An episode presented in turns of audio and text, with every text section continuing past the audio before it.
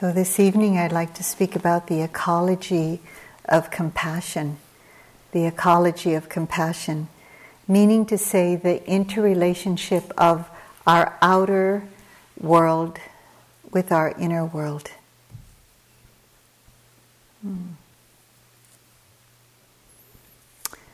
When we reflect on the ten paramis, and let me say what they are a little bit uh, the paramis are those qualities of the heart and mind, those noble qualities of the heart and mind that are forces of goodness. They're inherent within each one of us, they're just kind of waiting to be developed. And uh, they lead us to liberation. They're a foundation for liberation, leading us onward.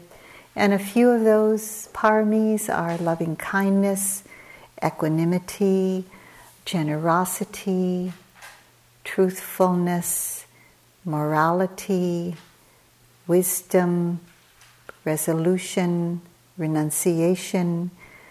Um, you can just Google it, and you'll find it.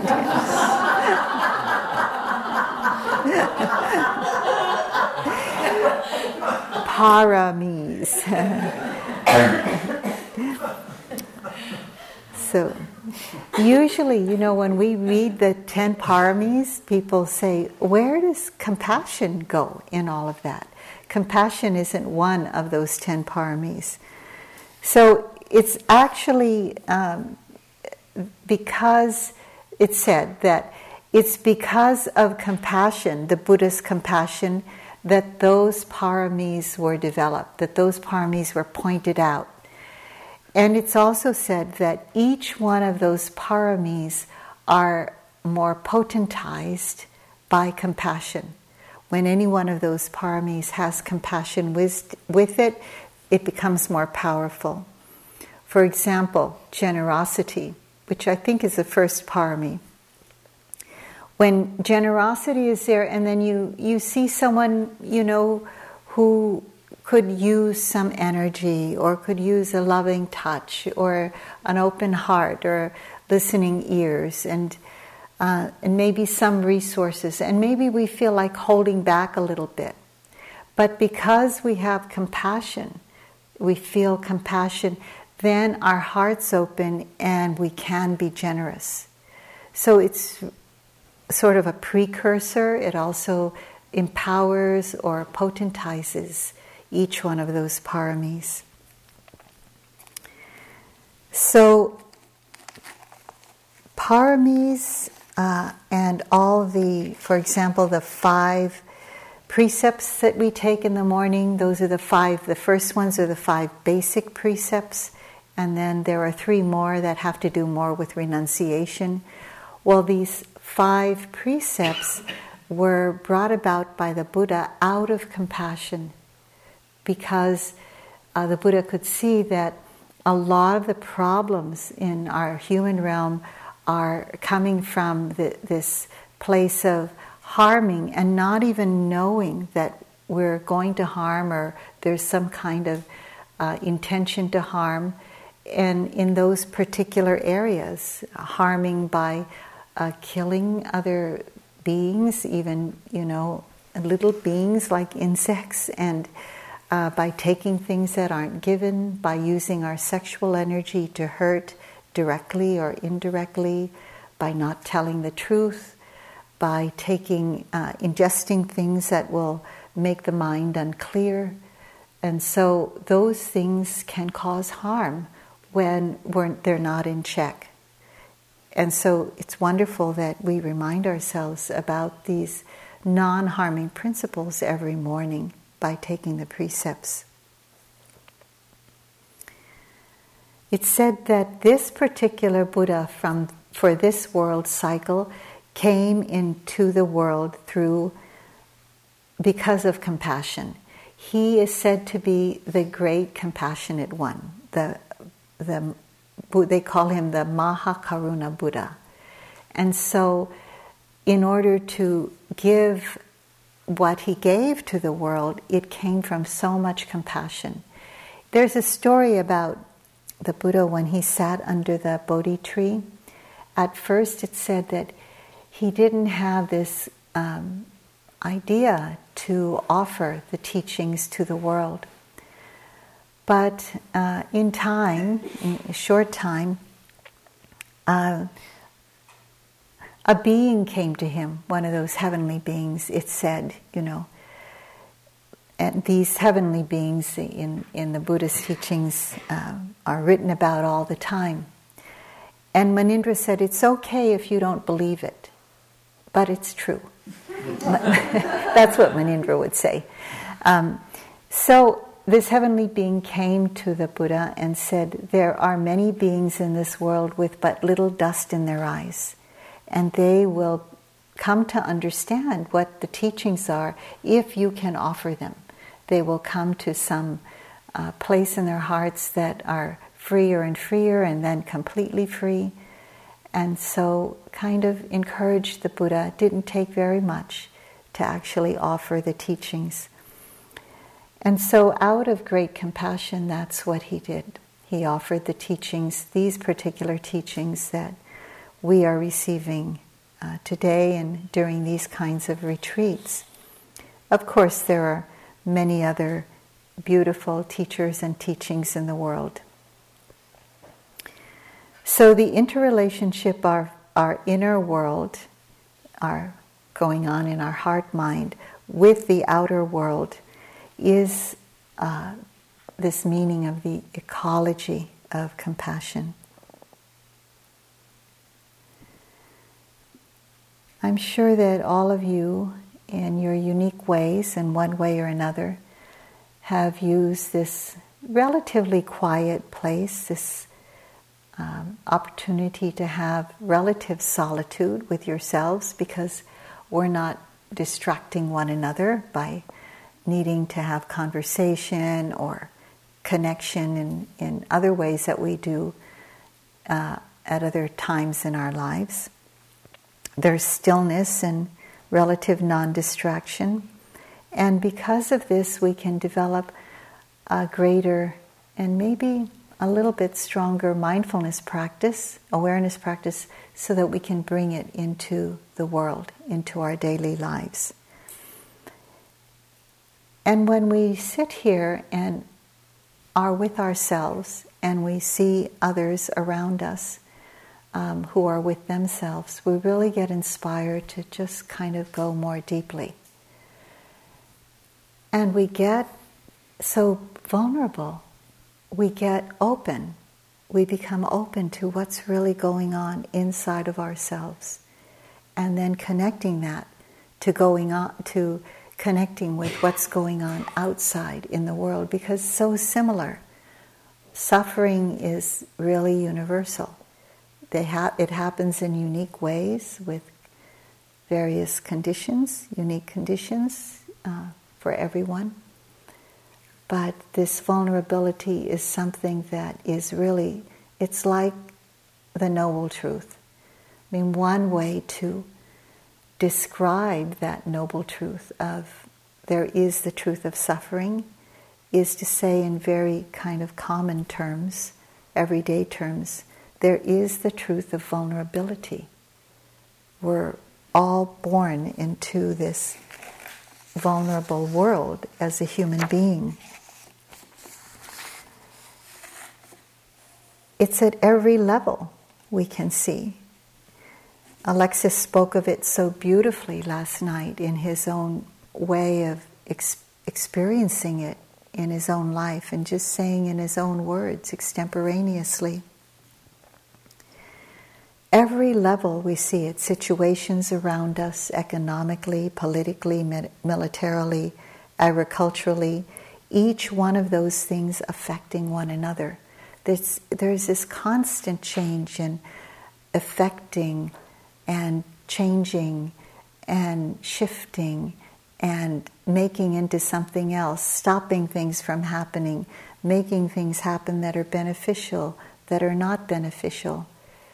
And we have a great deal of feeling of insecurity, of vulnerability, because we're exposed to all of this. And sometimes we can't pinpoint it but we just know that things are just shifting all over the place. And sometimes people say, you know, they have this feeling of instability, of insecurity, and tears come and uh, feelings of anxiety come. And you can't pinpoint it.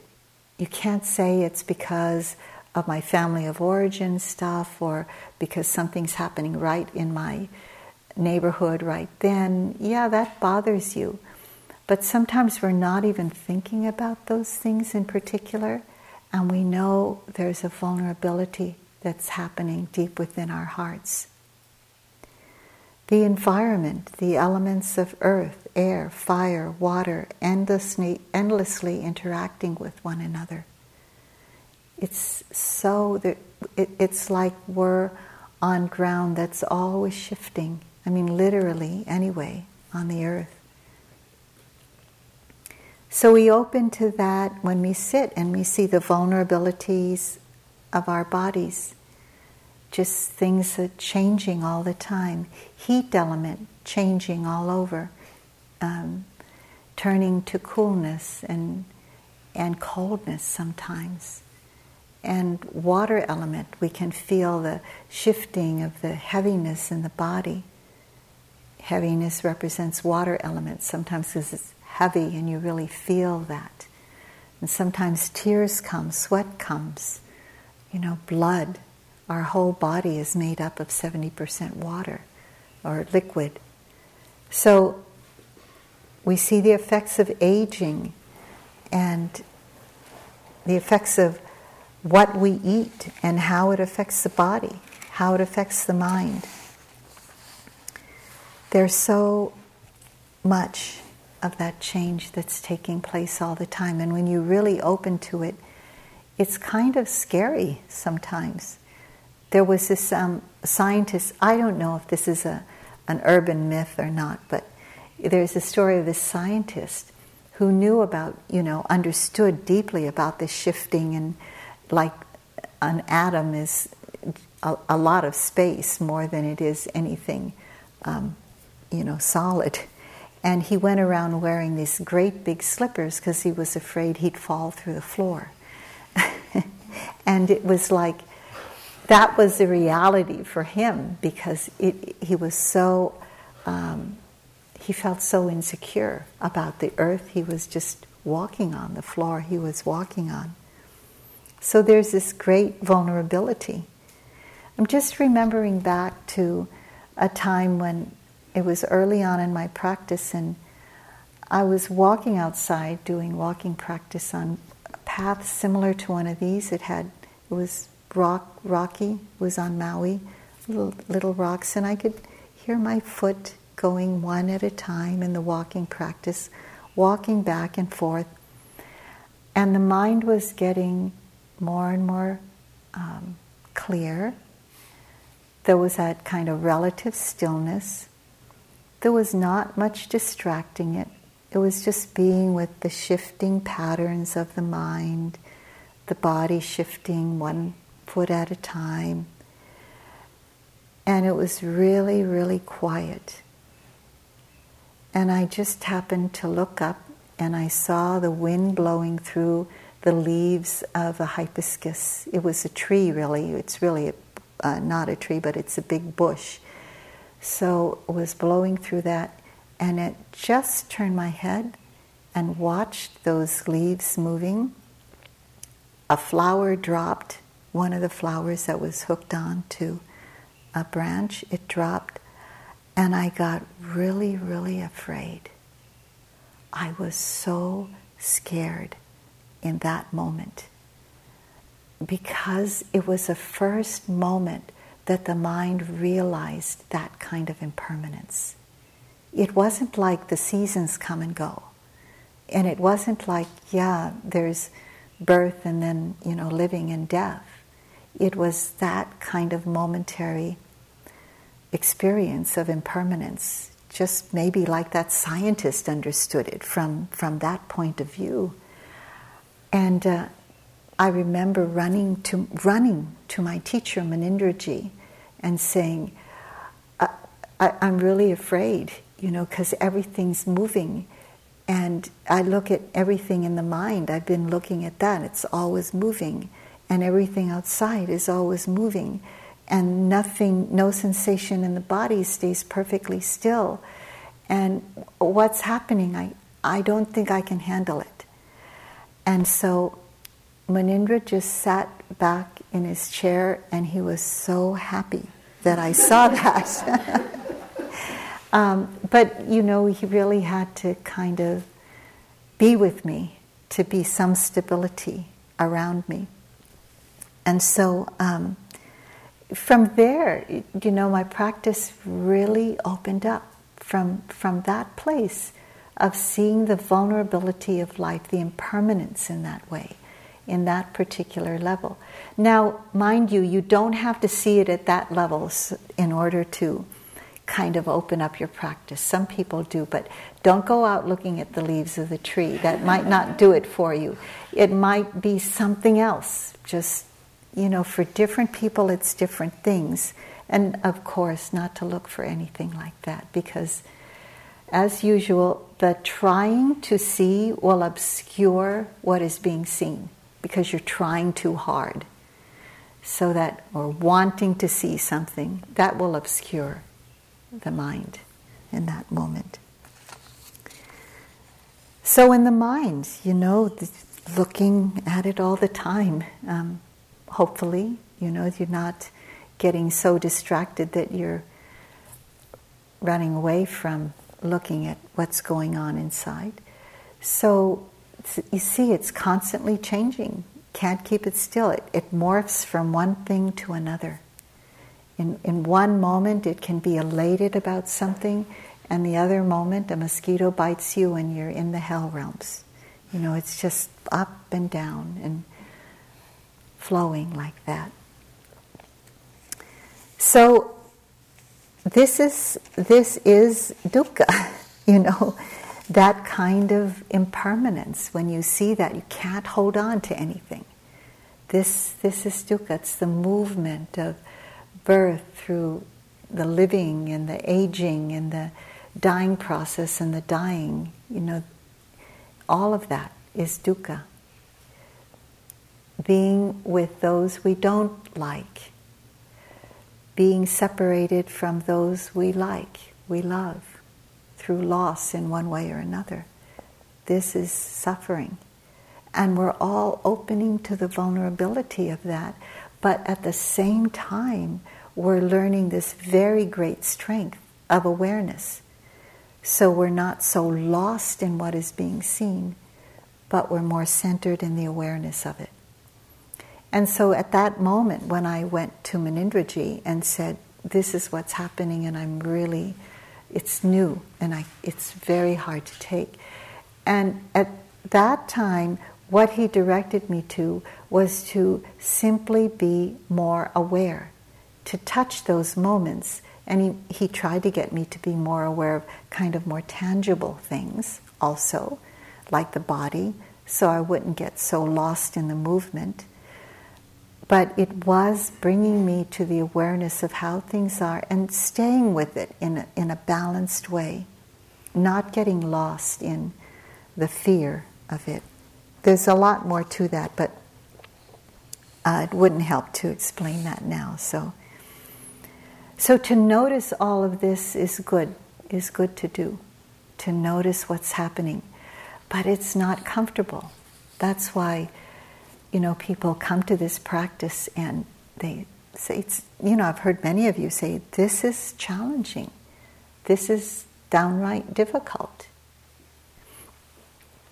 Mark Twain said, self knowledge is not always good news. You know, it's like we learn about ourselves, right? It's, it's why um, Alexis, I think, one of the reasons why maybe he said, I don't want to grow anymore. Like I said that today too. I took that from you, him, because I thought sometimes it's just so hard to grow to know something more about yourself and to be with it and to kind of find balance within that new place that you, you never realized before, even if you're 67 years old.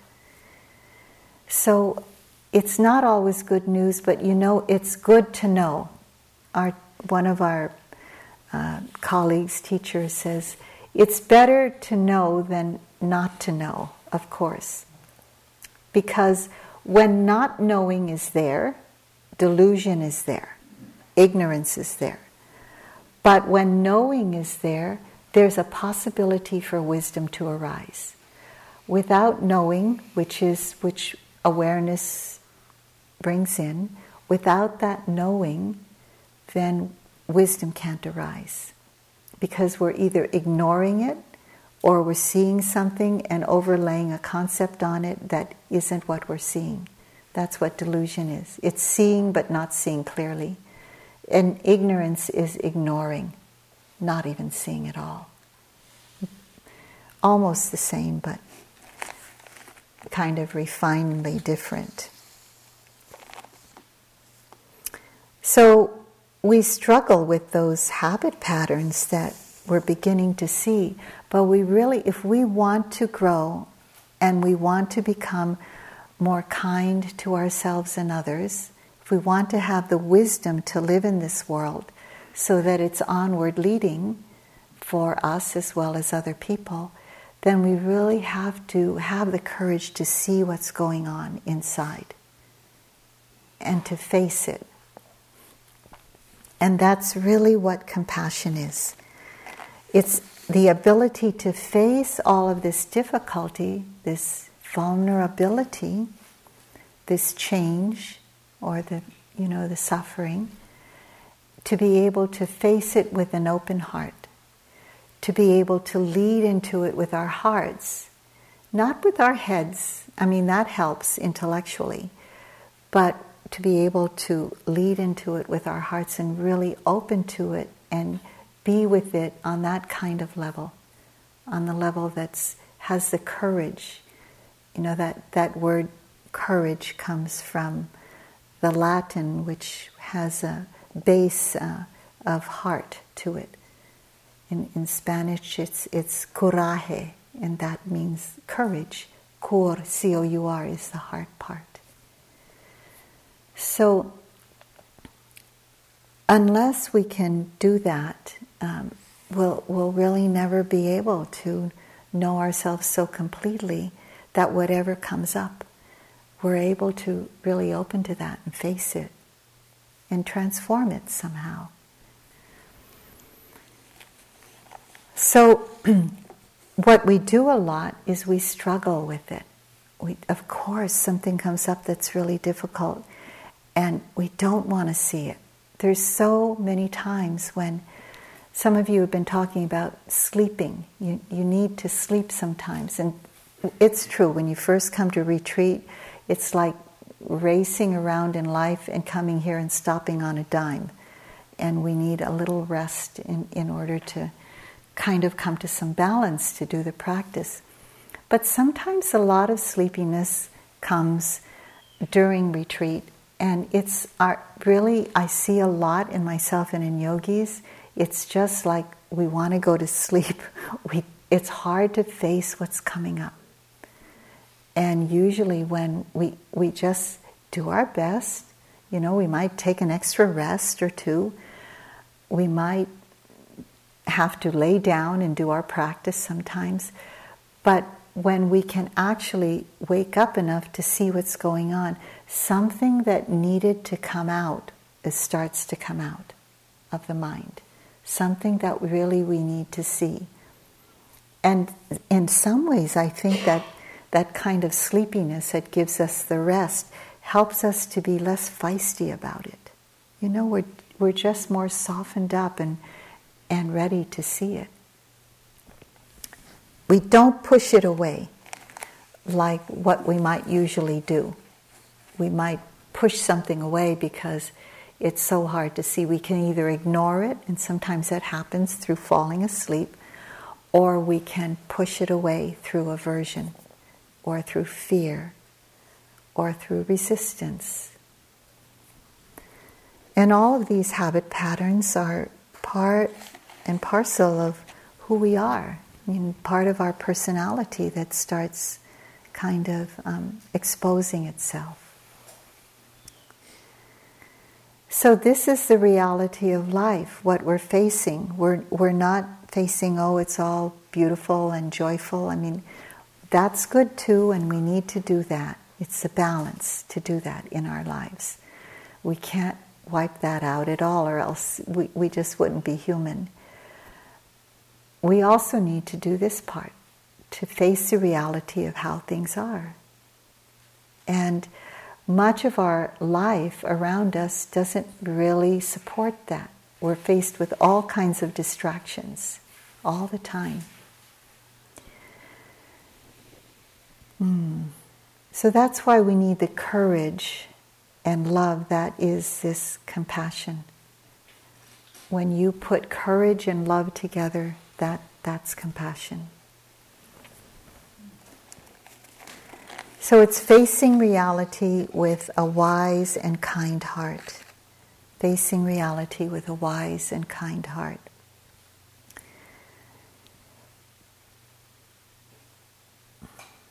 Some years ago, I had found an old journal. Now, I'm not a person who, who does journaling very much. Um, sometimes I read my journals or whatever I wrote like 10 years ago, and I'll I'll think, no, what the hell does that mean? You know, why, why, did I write that down? it it kind of has no meaning anymore. So, so I stopped doing that because everything's new all the time. It's so changing, and I want to kind of see what's new in my heart. So I did find this old journal, and I found a passage in it where I had written about a quiet desperation and I wrote quiet desperation question mark, you know, like what what is this? And that that was that vulnerability that I was feeling, that vulnerability about life, like what's my purpose? And all of those things that kind of, you know, everyday life vulnerabilities. Um, what am I supposed to be doing here? And I really wanted to be on a spiritual path more steadily, more immersed in it, but had three children and I was raising them on my own at that time. So Munindra came into my life and he was my first spiritual teacher and I asked him about that quiet desperation.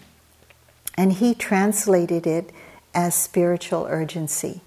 He, he recognized what is a Pali word for it is samvega. And he recognized that I had that spiritual urgency. And probably in one degree or another, every one of you have that because you're here. You have that samvega, that spiritual urgency, that urgency to know life deeply. What really is the meaning of life? Why, why am I here on this earth anyway? It's, you know, not just for the fun and games things that we think we're here for. And so I really wanted to understand that in my life. So I asked him a question at that time. I had written this down. What is the meaning of my life? The reason for my being alive? It has to be more than, you know, taking care of these children and being in survival mode and um, making sure there's food on the table and can pay the rent, etc.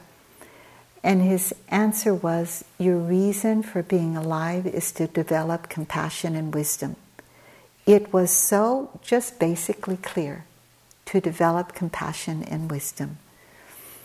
And I really didn't know what that meant at that time, you know, and knew a little bit, but wisdom, that the wisdom that the Buddha talked about, the wisdom that can lead to complete liberation, I had no idea. But I had an intuitive sense that this was the path for me. I felt really at home and I felt like um, intuitively comfortable here. And actually, it's been my path for 40 years now. And little bit as, as Munindra would say when you would ask him, you know, are you enlightened or are you? And he, he would always say, my path is not yet finished. Like very humbly, He's still working on it, you know. So one that answer actually made me feel close to him because he wasn't trying to be so far above, and I could really relate to the way he would explain things. So I was able to connect with what's difficult within me um, with a kind of gentleness when I learned more about compassion. That I couldn't do it like pushing my way through. And it's what Alexis and I have been um, trying to remind each one of you in groups or individually to just be careful that you have a light touch with it. Because if you push, it's that striving that kind of overlays everything. It's the striving that kind of, you're wearing these glasses of striving and you're seeing through that, and you're not going to see very much when you're striving. All you do is you see tightness and tension and wanting to get somewhere and making too much, too serious out of something. So it really takes a light touch. Um, my own teacher for a long time, U Pandita, still alive, he would frequently ask yogis and myself several times when I would come in, when he could see that there wasn't, you know, really that pristine kind of clarity. Just he, they say, and I can attest to it. It's almost like he could see what is going on within you more than you could see yourself. So he would name things sometimes that I didn't even know were present. And then when I'd look, I'd say, "Oh, yeah, that's there." So I'd come in, and he'd say, before I would give my bows, he'd say, uh, a little bit English he knew. What color glasses are you wearing today, Yogi Kamala? Like, you know, maybe my lenses were tinged with pink and I wanted to see everything uh, out of or through rose colored glasses, or maybe they were whatever, you know, gray and just whatever color they were. Just seeing through those lenses is not going to work. So I could see that over time I was able to be more brave, more courageous about what was going on within me, and um, there was more gentleness. I'm, I'm more, I am a gentle person, I know that. And I can be a warrior. I, I've been a warrior in practice, and it's gotten me through a lot of places. But mostly, what's when real deep openings came, they came from having a gentle yet very clear heart and mind at that moment. It wasn't about pushing at all. It was sometimes you kind of need the oomph, but then you recognize it's just going along by itself, and you just have to ride that wave.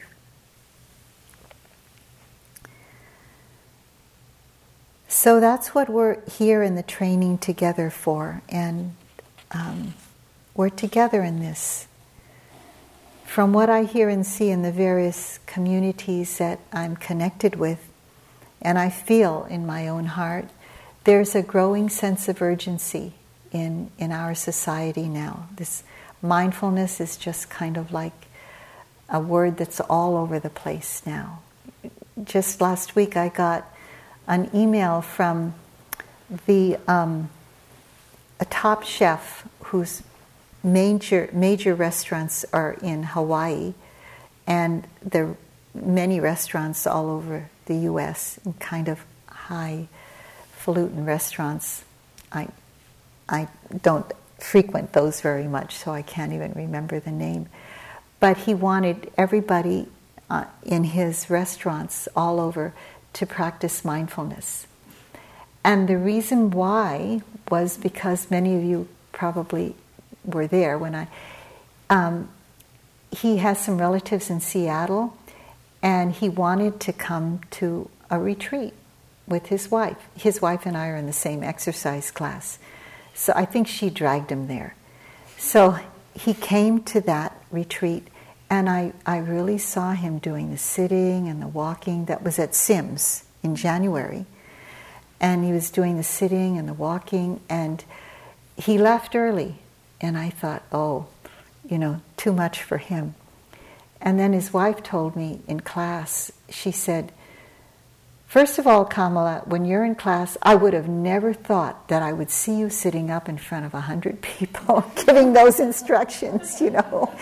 And she said it was really hard, kind of like the real high bar for for us. But he stayed with it. And then I guess he read more about it and he realized that all of his employees had to learn that. So it's it's just really getting around, you know. Um, so luckily, there's someone in my community that has taken the MBSR training, the mindfulness-based stress reduction, and, and can go and, and help him out. So there's that urgency to do what we can, to offer our gifts, however insignificant we think they are, to offer what we have to others and to touch the world. The world is in so much complexity and speed that when we come to a place like this, I mean, don't you have gratitude for having a place like this on the earth? It's just compared to all the complexity and speed that's going on all over the place, there are very few places like this in the world. And we, we desperately really need more of this that we can come to and really feel who we really are as human beings, and then take that back into the world. We need to touch the world with slowing down, you know, or at least going at a regular pace that we ask you to go at here, with simplicity. And uh, I know you stay more awake when I tell you stories. So I try to throw in stories here and there about practice. And um, I go to Italy once in a while because I have friends, so they invite me there, and I do what I can with their small sangha. And uh, when we go, there's around to places, you know, to eat, and there's a, a McDonald's here and there. You don't see any Italians in those McDonald's. it's always because they're really into slow eating, not fast food. So they have this kind of big club called uh, slow food, and that that's what the Italians are into. And if um, if I even think, I wouldn't even think of going there. But if I even look at a McDonald's, it's like, you know, really bad when I'm with my Italian friends. No, you can't do that. But just you have to eat at a good pace for the human body. So it's just too fast sometimes, and having a place like this where we can really know the inner landscape is really important. So when we do our Brahma Viharas, Brahma Viharas, remember I told you the other day, are the divine abodes. And they're starting out with loving kindness and compassion, and then uh, sympathetic joy and equanimity those are abodes in our hearts that we learn to um, nurture and grow. And when we do the practices of the Brahma Viharas, what we're doing is we're, we're kind of nurturing those seeds, feeding those, those places in our hearts that have that potentiality to grow and to be useful towards ourselves and towards others. So every time we, we practice like metta and we say a phrase, we may not, um, sometimes we may not go deep into the, the meaning of it or the real feeling of it, but when we're saying the words, at least in some way, we're dropping that into the mind and maybe it'll come out and we'll begin to live in it. We'll begin to live what we've been training ourselves to do. And so these are all important experiences that can come up spontaneously that will help our awareness practice. Metta is goodwill, then the courageous love that we can have for ourselves and others to face dukkha, facing joy without jealousy or comparing mind, having equanimity that can face all the ups and downs. These are very, very powerful experiences. So it helps us in the purification process because we're able to have, when the mind is more purified, purified of greed, hatred, and delusion, which are the antidotes to greed, hated, hatred, and delusion. Some of them are these various Brahmaviharas. So when those aren't so, so deeply habitual patterns in the mind, and more supportive qualities come in the mind, it's closer, brings us closer to that pristine awareness that's able to come up. It's that's able to happen because it's easy for the mind to go there, to be just aware. And from awareness, wisdom can come. So we can have this sobering honesty about facing life this kind of unflinching heart and mind that can open to something and cannot close down. It doesn't have to strike out. It doesn't have to turn away. It can simply face what needs to be faced. And sometimes that awareness is uh, accompanied by compassion or by goodwill, by whatever is useful to it, and it makes it even more powerful. in an article um, a few years ago by Agnes Au, she's a, uh, from the Bay Area in California. She was writing about uh, Buddhist women, really. And she talks about unlayering the heart, unlayering the mind, exposing what needs to be exposed, so that it's not underneath, kind of pushing and pulling us to do things that cause suffering. So she said about this path I see this path as actually an invitation to strip naked at one's own pace, and in so doing to experience the vividness of an unfiltered life. The vividness of an unfiltered life. Well, wouldn't that be wonderful if we could just see what's going on and be with it, not react to it, not react to what's going on in ourselves. And when we learn to do that, we don't have to react as much to what's going on out there. To respond, that means, you know, more with wisdom, yes. But to react with um, aversive tendencies or greedy tendencies, not that but to be able to respond to life. So I see, and, and all of us on the path sees, it's, it is more vivid, but it's not easy sometimes. I think it was Mark Twain who said,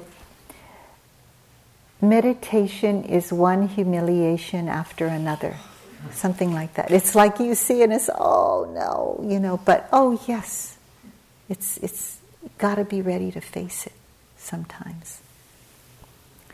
So, through this process, we discover what the habitual forces are. And if we really want to use our lives wisely, we need to do this.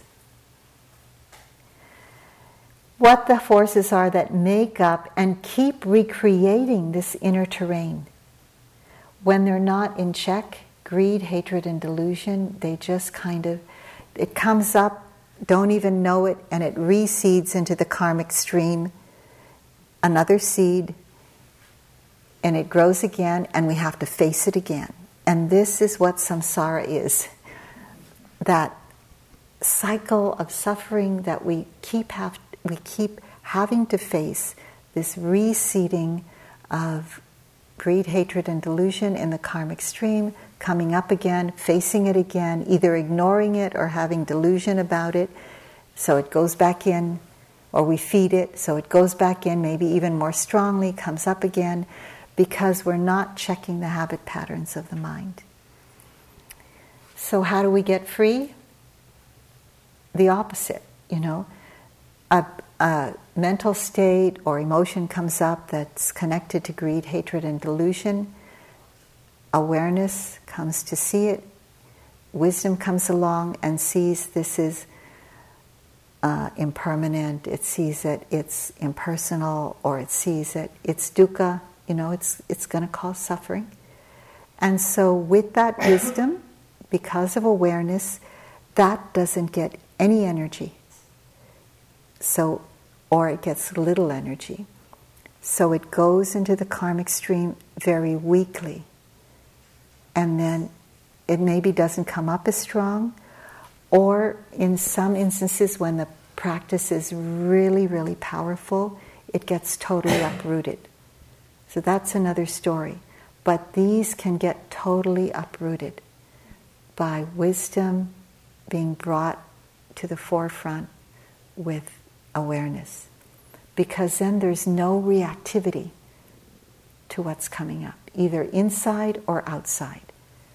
And that's the purification process that we're in. That's how we become better human beings, where we're happier, we're more peaceful in life. We spread that around just because we model it. And in time, you know, the purification process can't go backwards anymore. It keeps going on its own. It becomes very uh, spontaneously um, purifying, and um, one becomes freer and freer. So it creates more harmony on the individual level within, between individuals, more happiness, more peace. And I'm not speaking from a book. I see this happen in my own life. And I see it happen in other people's lives. So it's not theoretical for me. I'm not a fully developed human being, but I, I really know that um, this path can lead the heart and mind there. So we're inclining the mind towards nourishing that, but it, that kind of wisdom, and through compassion, we can open to that kind of wisdom, even when it's hard to open to. As the Buddha said, what a person reflects upon over and over again, to that his or her mind will incline. To that their minds will incline naturally. So, what we practice when we practice awareness, it inclines there naturally. And in this case, I'm talking about compassion. When we incline it towards compassion, it inclines there naturally. And just a story about my own experience with metta. I was doing metta practice for the first time. I was doing it in a in a long retreat. So I was only doing metta for two months. That only doing metta, sitting and walking and eating and going to the bathroom, and I was. The training was to do it all the time. It wasn't just sitting; it was every moment. And so I did that every day for 60 days and only with the benefactor. And so that it was really a kind of, it was very, so that the mind could get really concentrated and still. And a lot of beautiful experiences came up. And inclining the mind towards metta all the time, inclining towards metta. And at first, I was really not happy that I had to repeat those words all the time. But in time, you know, the, the, it wasn't just words. The experiences of metta came, and the words would come by themselves, but sometimes they didn't come. But the experience of metta in a very concentrated state would come. The most important experience from that came in this way I went home. And, you know, at that time I had four children and I, was raising them. And um, is very difficult, of course. Many of you are parents and know. And I worried a lot. I was really a, a worry wart. I still am a bit, you know, but that time I just worried about everything. The moment I woke up, I would worry. Like, what, what, what am I going to do today to make sure that we survive? and um, when I got home from that metta retreat, and the mind was very cooled out. And when I woke up in the morning, one of the first mornings I woke up and I realized that I woke up with no worry. And the first things that came out of my mind, hearing the birds sing outside, the first thing that came out was wishing the birds well. And that was a huge thing for me. A huge thing for the mind to take up the metta and to kind of, the, the worry was way to the side. It still comes up, but metta is a very strong inclination for, for the mind. So, those habitual forces um, that create an ecology of unrest and distress and disharmony on the inside level and the outside level there's a possibility for that to change. And you can't do it by changing the world. Of course, we it's a really trite saying, you got to change it in here. And then it happens out there. So, of course, as hard as it is to see this unrest and distress and ways of uh, ill will that we have within our own hearts, seeing it seeing this suffering has its advantages, its blessing. Um, because it's said that the proximate cause for compassion to arise is suffering. for yeah, the proximate cause is suffering. When we see suffering, there is that propensity for compassion to arise with it. So, opening to it can bring about these blessings if we learn to incline the mind there. And sometimes we have to say the words to live into them. His Holiness the Dalai Lama says, until you understand the meaning of suffering, there will still be a measure of hypocrisy to your compassion. It's like, oh yeah, you know, poor things or something like that. There's, it's not really that deep because we haven't seen it our, in ourselves into that degree.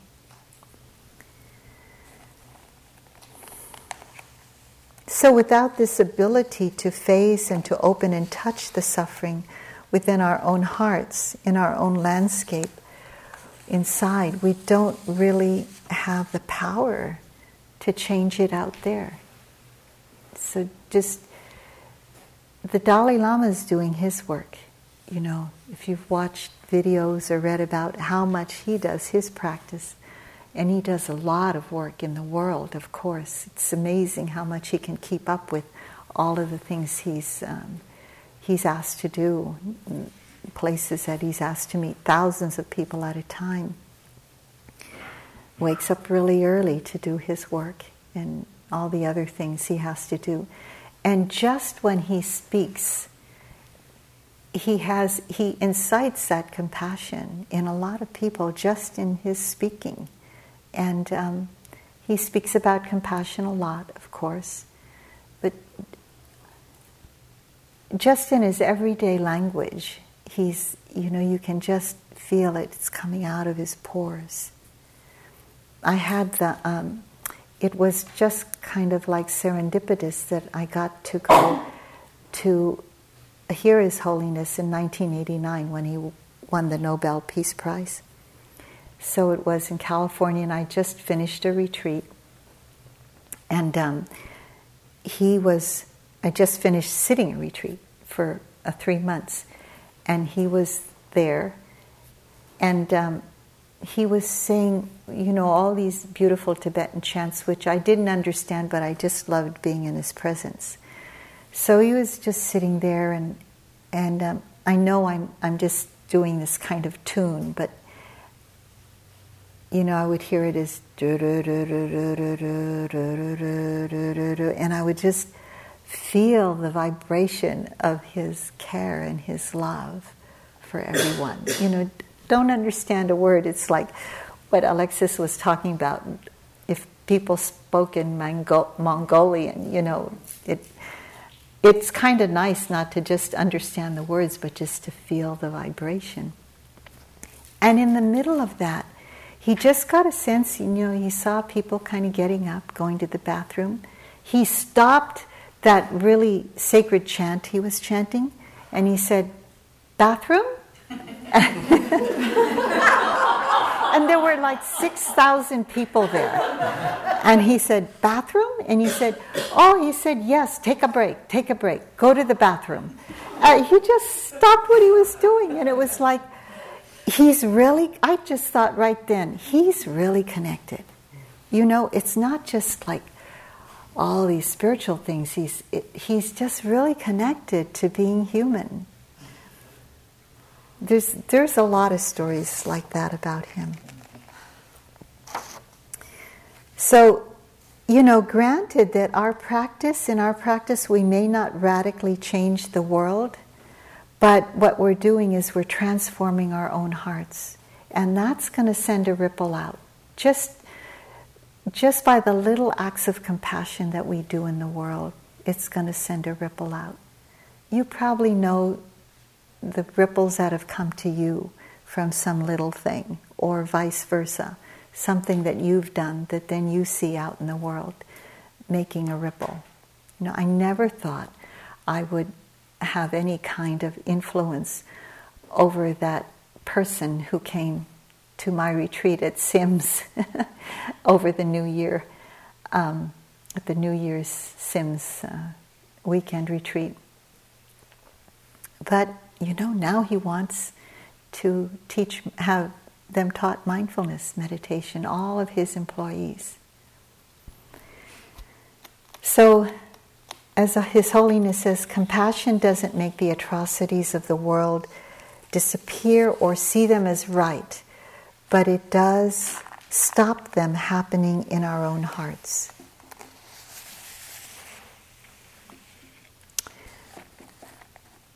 So we feel connected to people in, in a very, very simple ways where they really feel our love, they really feel our care even when they're going through something difficult, and even when their difficulty sort of includes us or affects us. In, one of the highest callings for me is to feel hurt by some an action or by something that somebody did so close to me, and to still see their suffering, and to still see that, you know, it probably came from some suffering, and eh, I'm part of it, okay. But I can still feel love and compassion for that person, no matter what happened. It's other things I feel too, but you know, that's kind of not as not as strong. Not as strong. So it manifests as a spontaneous offering. Um, in, instead of as a withdrawal. It's sort of like you can't withdraw, you, you just got to be there. If you can. I love the green Tara in the Tibetan, um, in the Tibetan lineage. You know, it's like the green Tara is the, the Tara, it's, it's a figure of, um, it's, it's really, it looks like a woman, but it's really kind of neutral in a way. Am I right? Okay. So um, she has, she's seated like this in this position, but her right foot is like just ready to take a step, just ready to help. And she's just, whatever there is, whatever suffering there is, she's ready to help. And that may not be like it's like it's us all the time. Like sometimes we hold back because maybe it's dangerous, of course, and maybe we hold back because we're not sure we're doing the right thing. Uh, but when we can feel that impulse in the heart, and it's said that compassion is the quivering of the heart. and it's the quivering to do something, to help out. It could be a little thing. It could be just as like to be with somebody who's in pain and just be with them. So it's allowing us to reach beyond aversion, to reach beyond what attachment, how we think it should be. Now, I was really touched by what happened in in um, South Carolina, in Charleston. Um, some of you were in retreat, and it was um, it's over now, and, and things have you know settled down. But it's where somebody went into a church and and shot people in, in the church, in, in a kind of Bible study group. And it really shook us all up. And um, the president came on and gave a beautiful speech about that just before I came here. And really, he talked about loving kindness and metta. And he said, uh, he quoted someone, I, I, I don't have the quote, but he quoted a, a poet I think she's an African American poet, who said something like, If we could just touch that place in our hearts that shows a little kindness and offer it to the world, even just a little bit. And, uh, you know, the, the perpetrator of that act was, of course, really confused person and um, young, very young person, very confused. And one of the first things I saw on, on the internet was close relatives of those who were killed, and they asked them, what, what, What's going on in your hearts? And they said, I forgive that person. That was a, like in the forefront of their minds was forgiving that person. There was about, were there three, about three of them, they were related and and I think um, it's either their coach or their mother or something had had died, and their first feeling and act was compassion. Forgiveness is that kind of compassion, you know, for even for the perpetrators of violence. So and you know these were from that church these were those church people who learned so much compassion. It was an African American church and learned, they learned to incline their minds there. You know, they probably did a lot of forgiveness in their prayers. And so when something that violent came up, that's where their minds inclined. They, they probably have other things, sadness, anger. They're human, other things will come up most probably. But that, that really, really was powerful. Was really powerful. And it's really, it's, compassion is a grace. It's really, it's when grace comes upon us and you can't, well, it comes from, it'll come naturally when we train to go there and it'll come up naturally. But a lot of us can have that compassion just by seeing suffering and just allowing ourselves to open to it. Because when we can open to it, there's really there's something about opening to suffering that polishes those places within us that makes us like jewels of shining on this earth and um, spreading the light of that beauty around us. There's a wonderful poet, uh, Mark Nepo. Have any of you heard of him? He went through, yeah, a lot of cancer, and um, he he was he really that pearl really came out of him through all the difficulty he went through, and just having c- courage to bring to what he was going through during his um, ordeal with cancer. I don't know, maybe he still has it. So he said this in, in one of his writings Having loved enough and lost enough, I'm no longer searching, just opening, no longer trying to make sense of pain, but being a soft and sturdy home in which real things can land. These are the irritations that rub to a pearl, in which real things can land, real life, you know, landing in our hearts because we're open and let them come in. Of course, there's sometimes we have to find our balance and we have to, you know, make some boundaries and not now. All of that we need to do, but sometimes we can really stay open and be with it as it is.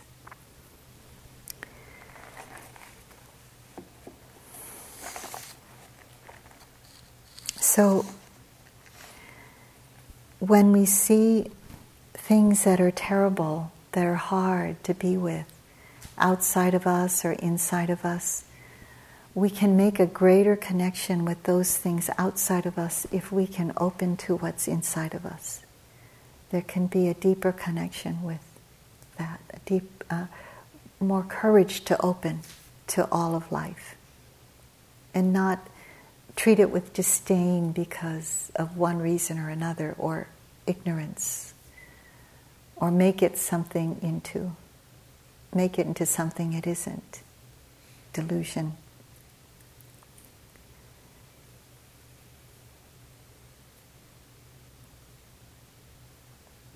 I'm really believing in, in this um, a lot. I've been reading a lot of Rilke. Um, and I'd like to end with this poem. It's really about compassion and suffering. He says, perhaps everything terrible in its deepest being is something that needs our love. Something that needs our love. That's compassion. Inside us, outside us, can we bring forth that love? So let's sit for a moment.